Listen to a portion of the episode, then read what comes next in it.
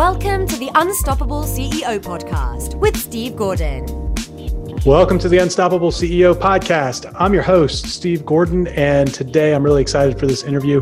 I am speaking with Nicole Middendorf. She's a wealth advisor and she's the CEO of Prosperwell Financial.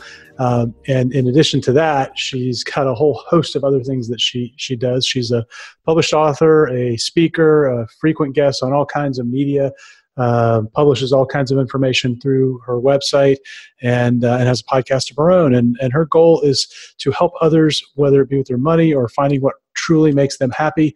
Um, and she's built really a, a very interesting and, and uh, very fast growing business. So I'm excited to have her here. Welcome, Nicole, to the Unstoppable CEO. Thank you. Thanks for having me. Yeah, I'm excited to kind of dive in. So, give us a little bit of background. I know you're you're based up in uh, in Minnesota, in Minneapolis, but give us a little bit of background on you and your business so that, that listeners can kind of understand where you're coming from. Well, I never planned on being a financial advisor. I wanted to go to law school and be like Madeleine Albright or uh, be like Ruth Bader Ginsburg. I wanted to work for the UN and make change. I uh, had some money. I started working when I was 10, and I, when I turned 16, I had some money, and I would hear my parents on the phone talking about Microsoft stock and Intel stock. And I went to my mom and I said, "Mom, you know, I want I want to invest." And she's like, "Oh, honey, you have to have a hundred thousand dollars to invest." And so I didn't. I took the ten grand that I'd accumulated by the time I was sixteen, and I used it to study abroad. And there was um, there's no price tag that you can put on studying abroad. That was just an amazing experience. But all the different lessons and the things that happened to me, I call them money memories. Um, but things that happened to me when I was a kid really set the tone for how I work today and how I run my business today and how I run my financial planning practice and how we treat other people. But so I went to school for international business and marketing. I got married right out of college, and I married someone that was a financial advisor. And I uh, would help him. I sold Mary Kay Cosmetics part time.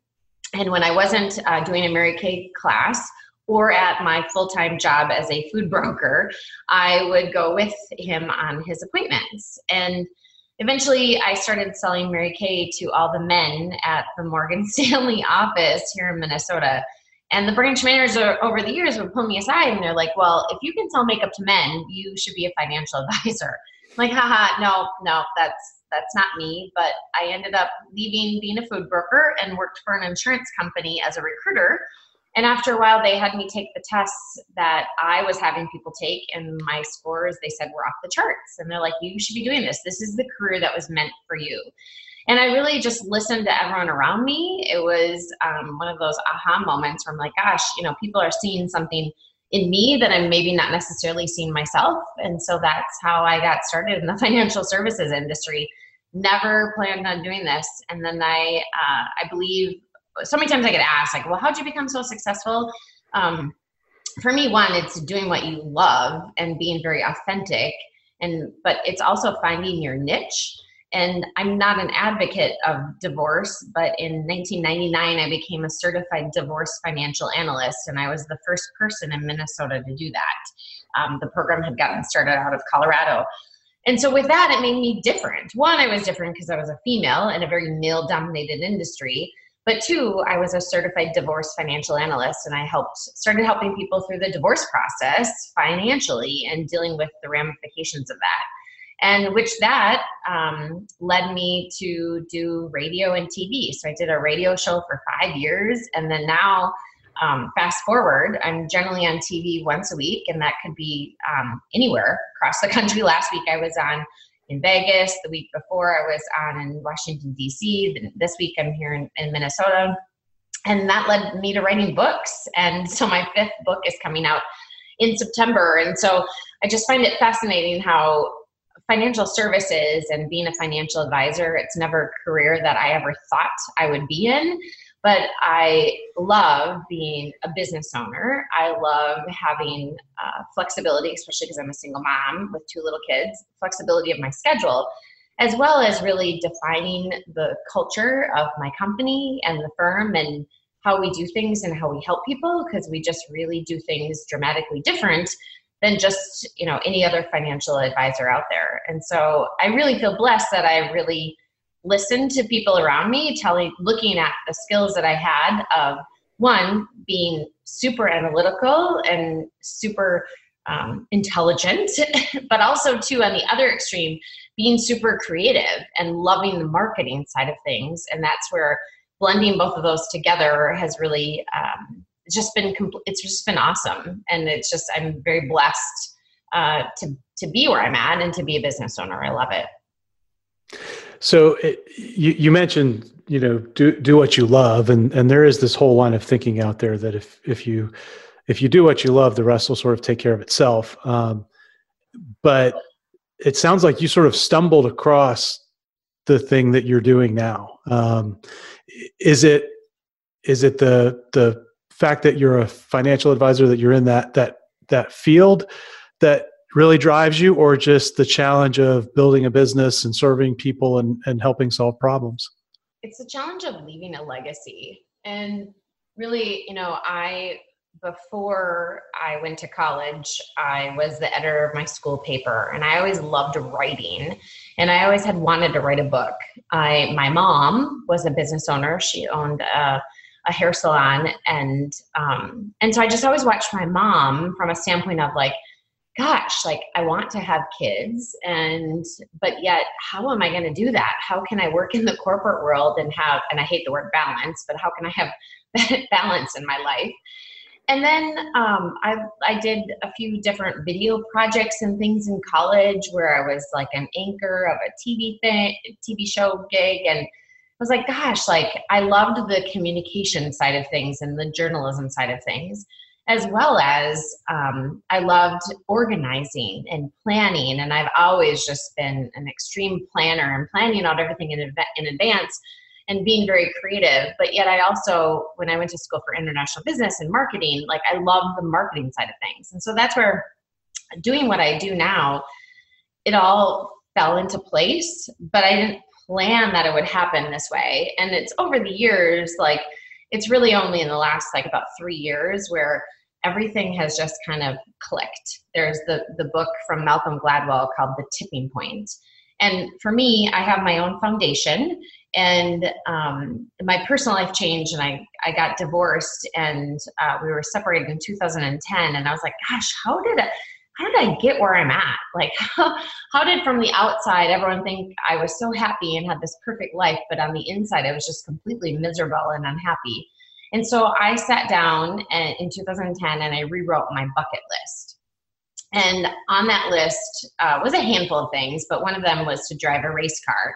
And so I met with my best friend from college. I was like, hey, you know, will you come up to northern Minnesota with me and drive a race car? You know, I rewrote my bucket list and I, I committed to myself that I'm going to do one thing every month.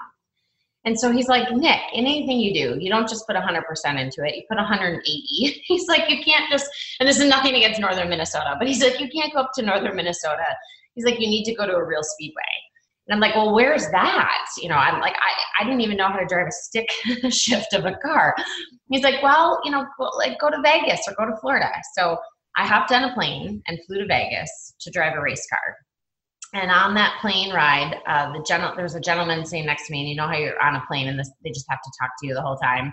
This gentleman was talking to me the whole trying to talk to me the whole trip and uh, he couldn't understand like why i wasn't going to vegas to gamble like why i was just going there to drive a race car.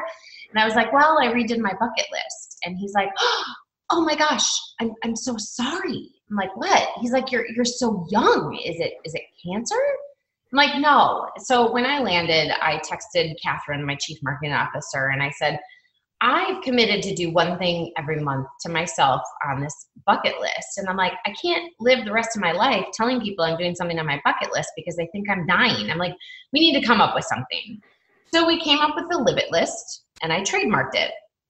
And I just kept doing one thing every month. And as I was doing this, you know, clients would hear about it or I would go and do things with my attorney or my CPA or and and it just kind of started to spread. And then i learned the statistic that one in three americans is happy.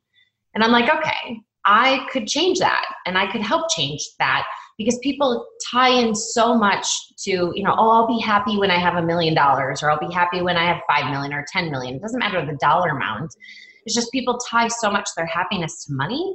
And I really don't believe that at all. I mean, I have so many clients that, you know, would give every penny that they have away if they could save their wife from dying of cancer or cure their medical issues. And, you know, I really learned how important your health is as well as how important your happiness is. And so now, fast forward, I have my own foundation. We grant live it list experiences.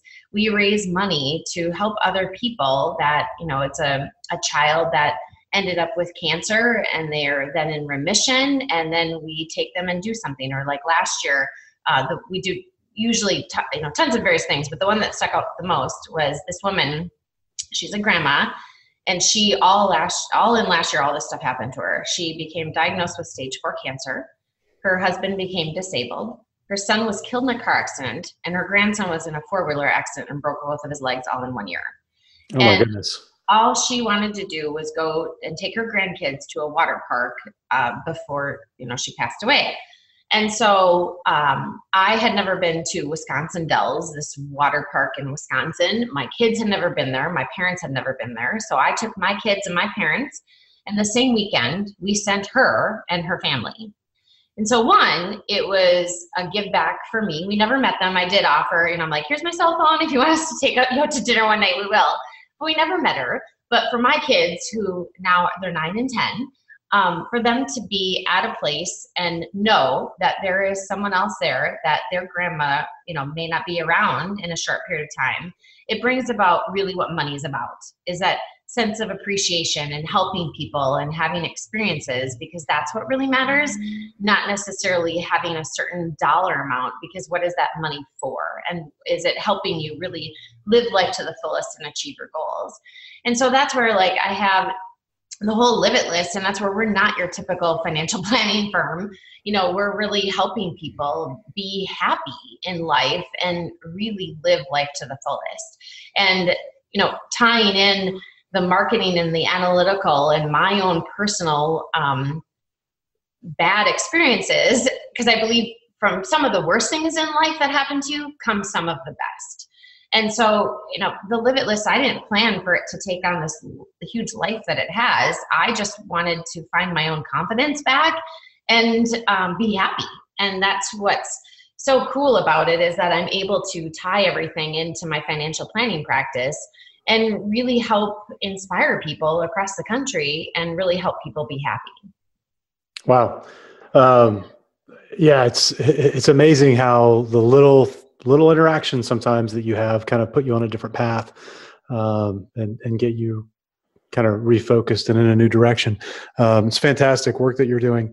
So I want to take a quick break, and when we come back, I want to kind of dive into uh, how you approach working with business owners around their money and and and really thinking about the people who are listening you know what are some of the key things that they should be looking at? Um, i know everybody's different but but i think uh, i think that would be hugely beneficial for folks to to begin to, to wrap their heads around well how do i deal with money? How do i think about money? And then go forward. So we'll be right back with more from nicole middendorf Hi, this is Steve. I hope you're enjoying this interview. We've got more to come in a minute, but what I'd love for you to do right now is rate this podcast. Leave us a review, rate us on iTunes. It'll really help others discover the podcast and help us help other CEOs, other business leaders become unstoppable. So if you go to unstoppableceo.net forward slash iTunes, you can find instructions there and links that will take you right to where you need to go to review the podcast. Thanks so much. Now back to the interview. Hey, welcome back, everybody. This is Steve Gordon, and uh, I'm again talking with Nicole Middendorf from Prosperwell Financial. Um, Nicole, you, have got a fascinating story, um, and I'm I'm sure you hear that, and that's probably one of the reasons you're on TV every week is you've got a, a heck of a story to share, and um, and to do what you've done i mean if if you look at what you're doing with the foundation and the idea of the live it list and all of that you've gotten to a place in how you deal with money inside your own business that a lot of business owners never get to. Right. You know there are a lot of business owners that would be sitting here listening to this saying oh that's great for her. She's super successful and I, i'm not there yet. That you know that'll be something that maybe i never get to or that you know is 10 years down the line. And um, you know I, I think that's probably false thinking but how do you help business owners improve their thinking around money? What's your perspective on that? A lot of it is going back to what and i mentioned this earlier is what is your money memory and like what are your values and how do you think about money? And so much of it i don't know if you've ever um, read the book traction but i'm a huge advocate of that. And i I've learned the most from making many mistakes. And I always say, know, I'm trying to make mistakes faster so I can learn more from them. Um, but traction for business owners and for myself has just been a huge tool um, because what it's done for me in my own business and as I've helped advise other business owners is it takes it away from the owner and really empowers the leadership and the ability and the knowledge of the business and the goal focus of the business off to the employees. Because the whole goal is as a business owner is that your business can run without you. And um, that's really my goal is to help other people have that amazing experience and have that great business. And a lot of times i feel like i'm working with business owners that are have developed let's say they've developed this amazing product or have they have this phenomenal service and they're you know the, they have this amazing hairstyle salon or whatever it is but they're horrible with numbers. Because a lot of times you know the business owner is great at coming up with the idea or coming up with the business but how do i really manage it? And that's where i'm such a huge advocate of. It's so important that you have a great cpa a great bookkeeper a great attorney and you have all of these people. And in my opinion, the wealth advisor should be the person that's coordinating all of those people to help get you on track and stay on track. And so, one, uh, it's our job or a wealth advisor's job, in my opinion, to help come up with a financial plan. And that's driven by what's important to you with money. What are your values? What are your goals? Where do you want to be? And really then coordinating your CPA and all of the other people that advise you to help implement that plan and many times you know i'm a huge advocate of you know if you're in a relationship that you bring your spouse to the meetings and that your spouse is involved. Um, and a lot of times that's where this amazing dynamic can happen because you're answering some of these tough questions that can be uncomfortable. I mean there's so many days where i feel like i'm a marriage therapist and that's my that's my next book is about it's it's coming out on september 20th and it's titled who pays uh, Navigating Love and Money. And it's for individuals that are single, that are out dating, um, as well as it's uh, people that are married. And it's got questions in there because so many times uh, there's two two themes that I feel like I give a lot of advice on as homework for clients that come in. One is go have a money date. And that is sitting down with your significant other, and maybe they work in the business, maybe not, but they're having the conversations. And it could be anything as simple as you know what credit card debt you have or what's the interest rate on your mortgage or what life insurance you have or how your investments have done. The the, the talks that you can have around money really are endless. And then the second feeling the second thing i feel like i hand out a lot of advice is go home take your credit cards put them in a glass of water and put them in a freezer. and so it's the money date and, and doing the freezer example, it's a lot of the times it's change, helping people change their behavior. And um, that's where, like, I didn't go to school for psychology, but I feel like I've re- read enough psychology books, and so much of it is, you know, so much of where you want to be and where you want your success is driven by mentally taking off a lot of these mental blocks and figuring out where am I, where's my business, and where do I want to it to go? And what can i do to make it happen and make it get there? Yeah i, I can see behavioral psychology being probably the, the key thing you need to know um, and need to employ to get people to change. Um, you know i think it's such an important point to involve your spouse in the financial planning of the business particularly you know in an entrepreneurial business where your your personal finances are are so completely wrapped into the business um, that you almost need to do that. And I don't see a lot of entrepreneurs actually doing that um, I, because I think it it can be difficult. Sometimes you feel like you know the maybe the spouse won't won't fully understand. Oftentimes there are a lot of pressures outside pressures that that accompany all of that, and um, and, and when things aren't going well, there is certainly you know embarrassment and fear and, and all of that that that get built into it that make it very difficult to have that kind of open exchange. But um, I, you know, I, I know myself having you know been through really great highs in business and been through a few times that, that weren't so so high. Um, the tendency to retreat is always there, but I always feel like you're so much better off being open about it and actually going out and leaning on the people around you in those times to get through. Right. And that's like, particularly also feel like it's hard for women um, to ask for help. I was actually at an event um, last night. It was a, a Girl Scout event um, that was uh, awarding the majority of um, majority of female business owners out there were actually Girl Scouts, and I'm a former Girl Scout. But I was at this event last night, and that was really the theme of it: is these women who are CEOs or executives, high powered. There were uh, four of them that were honored um, and given leadership awards last night, and all of them said, you know, one of the things that they need to get over and learn is how to ask for help. And I've um, I've had to do that, and it took me a while. And the it was the moment for me that clicked was I am the, really the only single mom in our neighborhood and I have a pool. And all of a sudden, one day I had 12 kids in my pool and they were all the neighbor kids. And where were the moms? They were in the tennis court next door doing cardio tennis.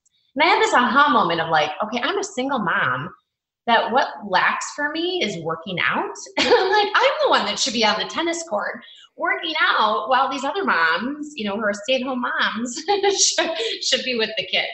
And so it's it's really important to say what you want and own your own voice and be very authentic and not hesitate to ask for help.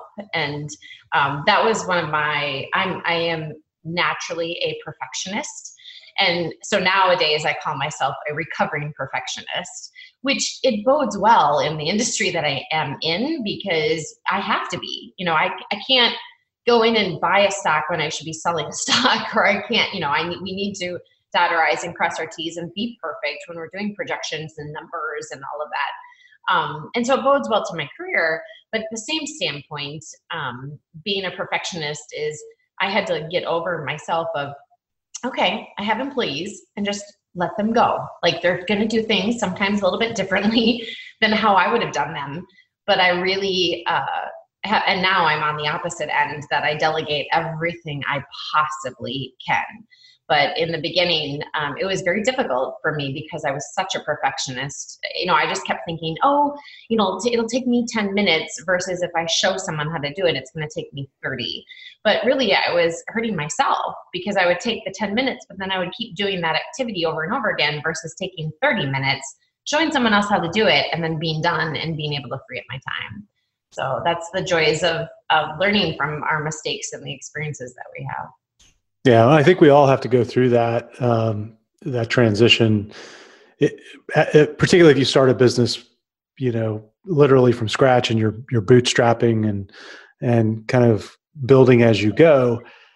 As an owner, as a founder, you you end up being you know the the one that wears a lot of hats in the early days and it can be very tough to give it up because you know hey this is what we do to deliver for clients and and you also know that, that that's where the money comes from.